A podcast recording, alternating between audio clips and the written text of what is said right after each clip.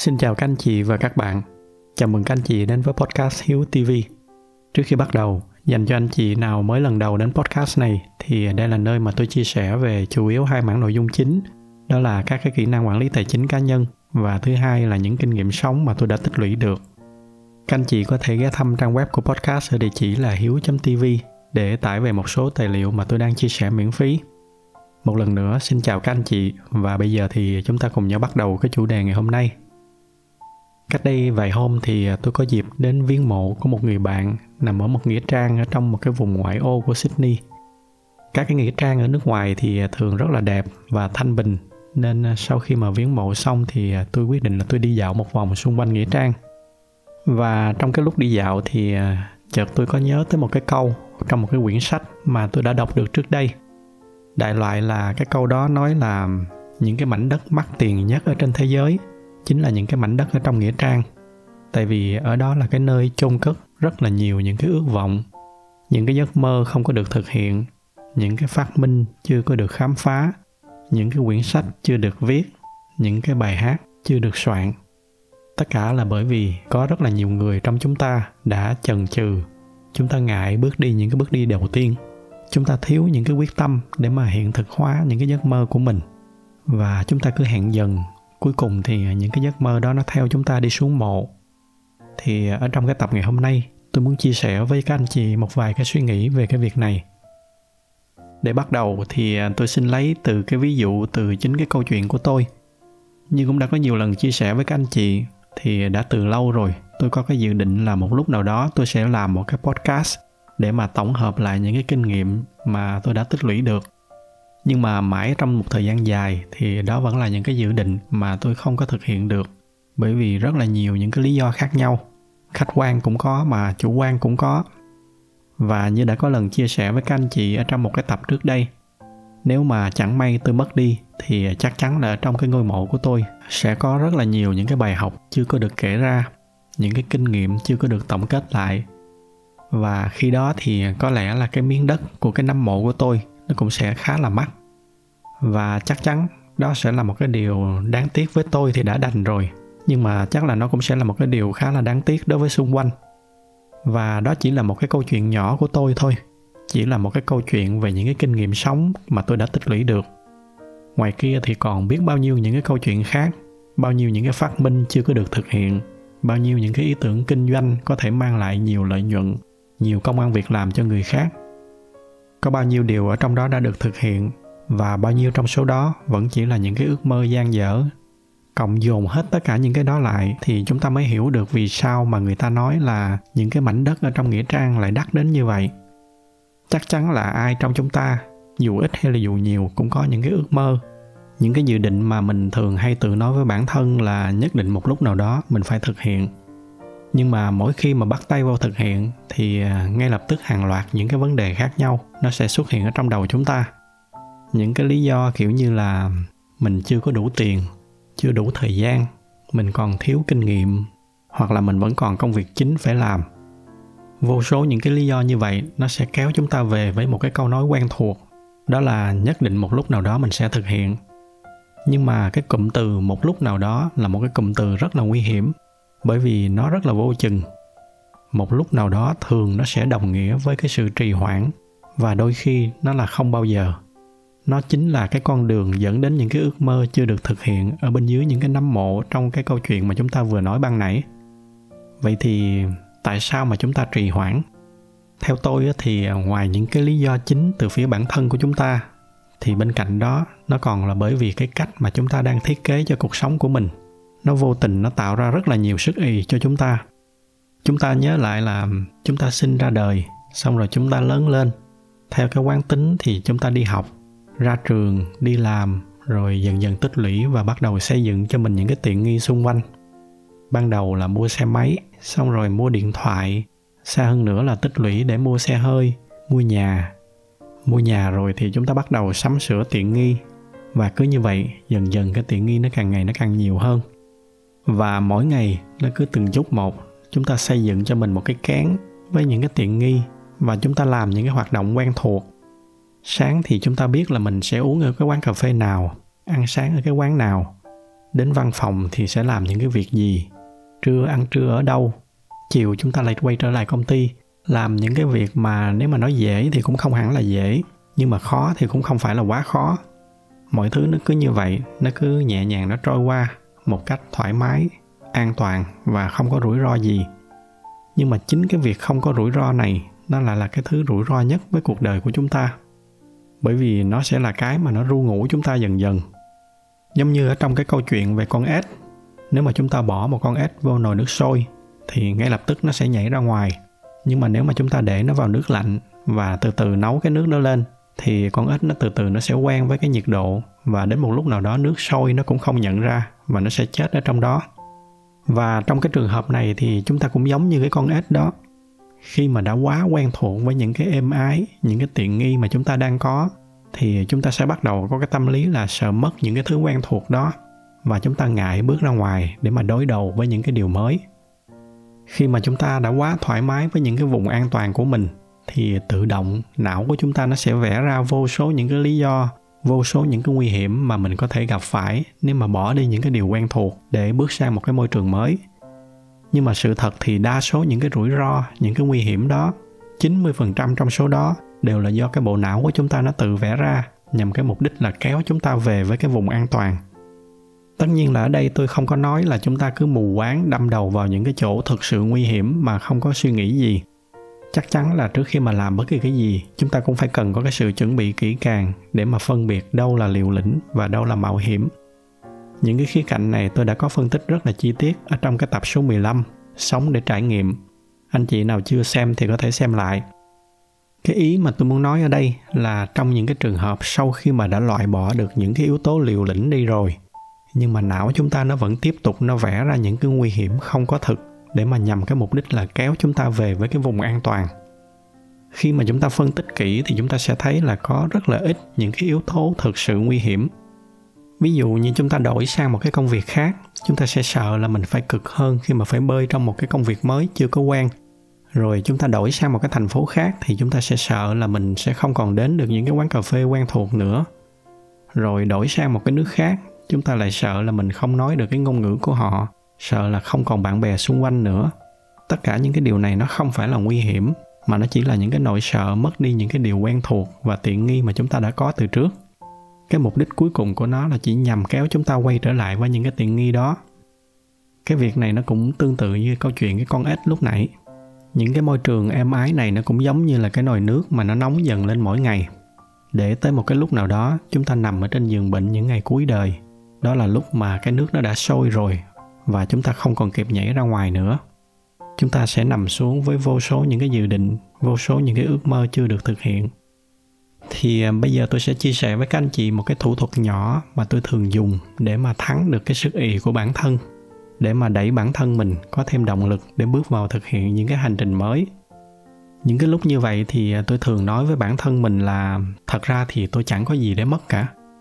Tôi thường hay tự nói là tôi bước ra đời với hai bàn tay trắng miễn sao mà tôi đừng làm những cái việc mà để tôi vướng vô nợ nần, những cái việc làm cho tôi mất mạng hay là vào tù. Còn lại thì tất cả những điều khác nó đều không có gì gọi là liều lĩnh hết. Cùng lắm thì tôi mất hết thì tôi trở lại với tay trắng. Tôi vẫn còn kiến thức và kinh nghiệm. Chỉ cần hai cái đó là nó đã đủ để mà tôi có thể kiếm cho mình một ngày ba bữa cơm. Và với cái cách đơn giản đó, nó đã giúp cho tôi thắng được cái sức ì của mình trong rất là nhiều lần mỗi khi mà não của tôi nó lại trưng ra một loạt những cái lý do để mà nó kéo tôi lại. Cái ngày mà tôi quyết định đi úc, cũng như là bao nhiêu người khác, tôi cũng sợ là mình sẽ mất đi cái sự nghiệp mà tôi đã dày công xây dựng ở việt nam. Sang một cái đất nước mới, lại phải làm lại tất cả từ đầu.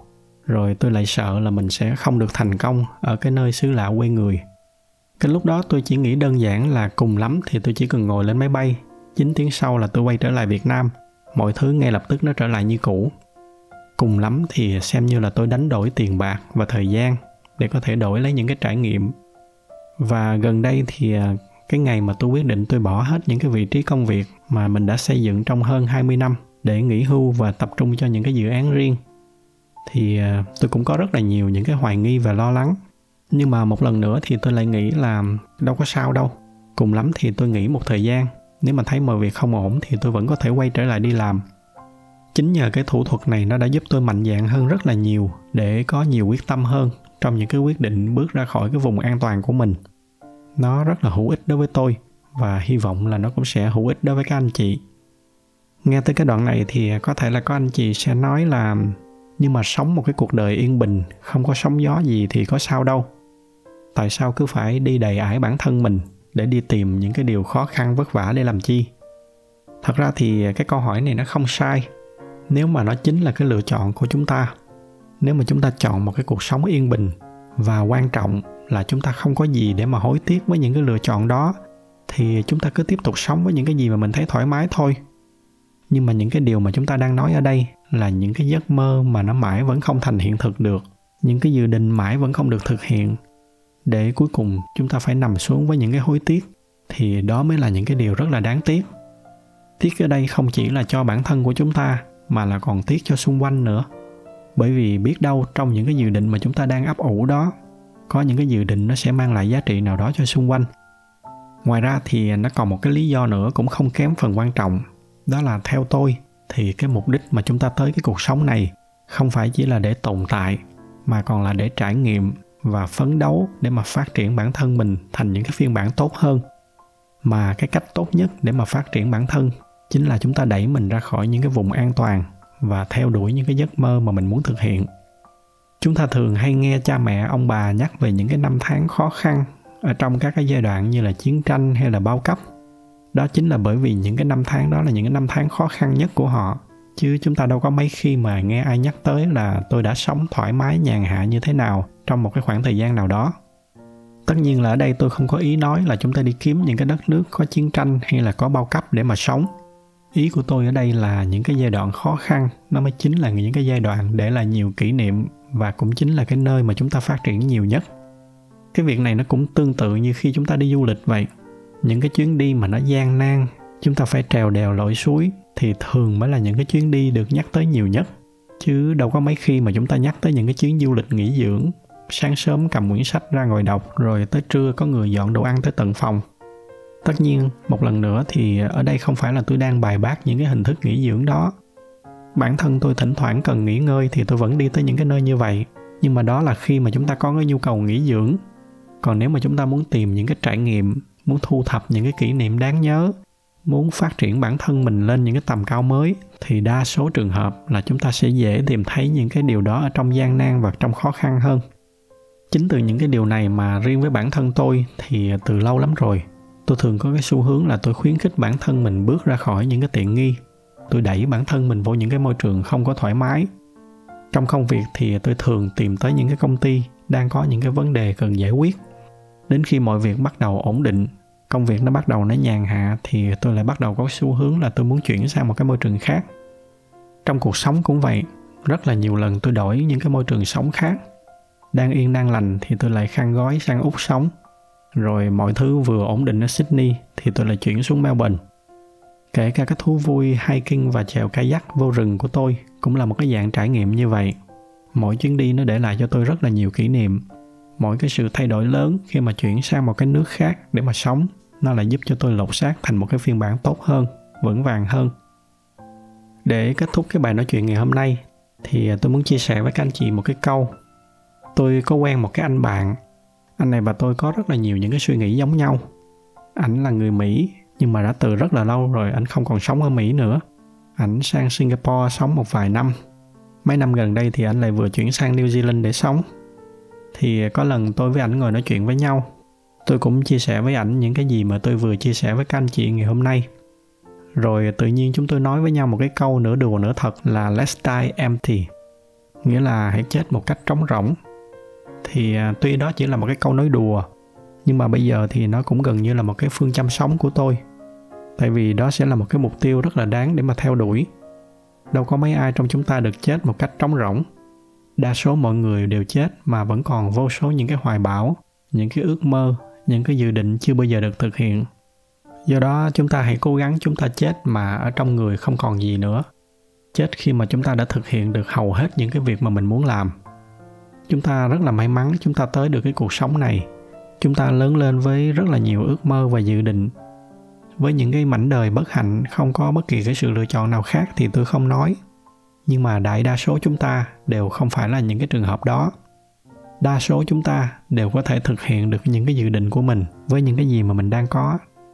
Do đó nên nếu mà chỉ vì cái sức ì hay là vì những cái nỗi sợ vô hình nào đó mà chúng ta không thực hiện và cuối cùng chúng ta phải ra đi mà vẫn còn những cái dự định chưa được thực hiện. Để rồi cuối cùng cái ngôi mộ của chúng ta sẽ là một trong những cái ngôi mộ mắc nhất ở trong nghĩa trang. Thì cái điều đó sẽ là một cái điều rất là đáng tiếc. Tôi thu cái tập này là những cái ngày giữa tháng 12 là cái tháng cuối cùng ở trong năm. Nó cũng là một cái dịp để mà chúng ta thử nhìn lại xem là mình có bao nhiêu cái dự định, bao nhiêu cái ước mơ mà bấy lâu nay nó vẫn cứ nằm phủ bụi ở một cái xó nào đó trong cái suy nghĩ của chúng ta những cái điều mà mỗi khi mà nghĩ tới nó, chúng ta lại nói là nhất định một lúc nào đó mình sẽ làm. Thì à, chúng ta thử, chúng ta nghĩ lại xem mình có những cái điều như vậy hay không. Nếu mà có thì à, năm nay, thay vì lặp lại cái câu nói đó, chúng ta hãy thử bắt tay vào hành động. Chúng ta cũng không có cần phải làm ngay những cái gì mà nó quá to lớn. Phương châm của tôi xưa nay vẫn luôn là đi chậm từng bước, nhưng mà nó bền bỉ và lâu dài. Thay vì là chạy nhanh một đoạn, xong rồi mọi thứ nó lại tiếp tục nó xếp xó quan trọng là chúng ta hãy bước đi những cái bước đầu tiên ở trên cái hành trình thực hiện những cái dự định của mình. Bởi vì sẽ không bao giờ có một cái thời điểm nào là hoàn hảo để thực hiện hết. Cái thời điểm hoàn hảo nhất chính là ngay lúc này. Chúng ta hãy chết một cách trống rỗng. Trước hết là cho chính bản thân chúng ta, sau đó là cho xung quanh. Càng nhiều những cái gạch đầu dòng được gạch bỏ trong cái danh sách của mỗi người, thì xung quanh sẽ càng được lợi. Chúng ta hãy chết một cách trống rỗng để mà đất nó chỉ có thể lấy được mỗi cái xác của chúng ta thôi. Còn lại tất cả mọi cái dự định, mọi cái hoài bão đều đã được thực hiện. Để những cái mảnh đất ở trong nghĩa trang nó sẽ không còn là những cái mảnh đất mắc nhất thế giới nữa. Bởi vì khi đó ở bên dưới những cái mảnh đất đó, nó chỉ là những cái hũ tro. Đó là những cái gì mà tôi muốn chia sẻ với các anh chị ở trong cái tập ngày hôm nay. Nếu mà thấy những cái nội dung này là hữu ích, thì nhờ các anh chị chia sẻ thêm cho bạn bè và người thân của mình ngoài ra thì như thường lệ, bởi vì cái giải thuật của youtube họ ưu tiên cho những video có nhiều like, nên nếu mà thích cái video này thì nhờ các anh chị bấm thêm vào cái nút like để giúp cho podcast của chúng ta có nhiều người biết hơn nữa. Xin cảm ơn sự theo dõi của các anh chị. Chúc các anh chị có một buổi tối cuối tuần bình yên.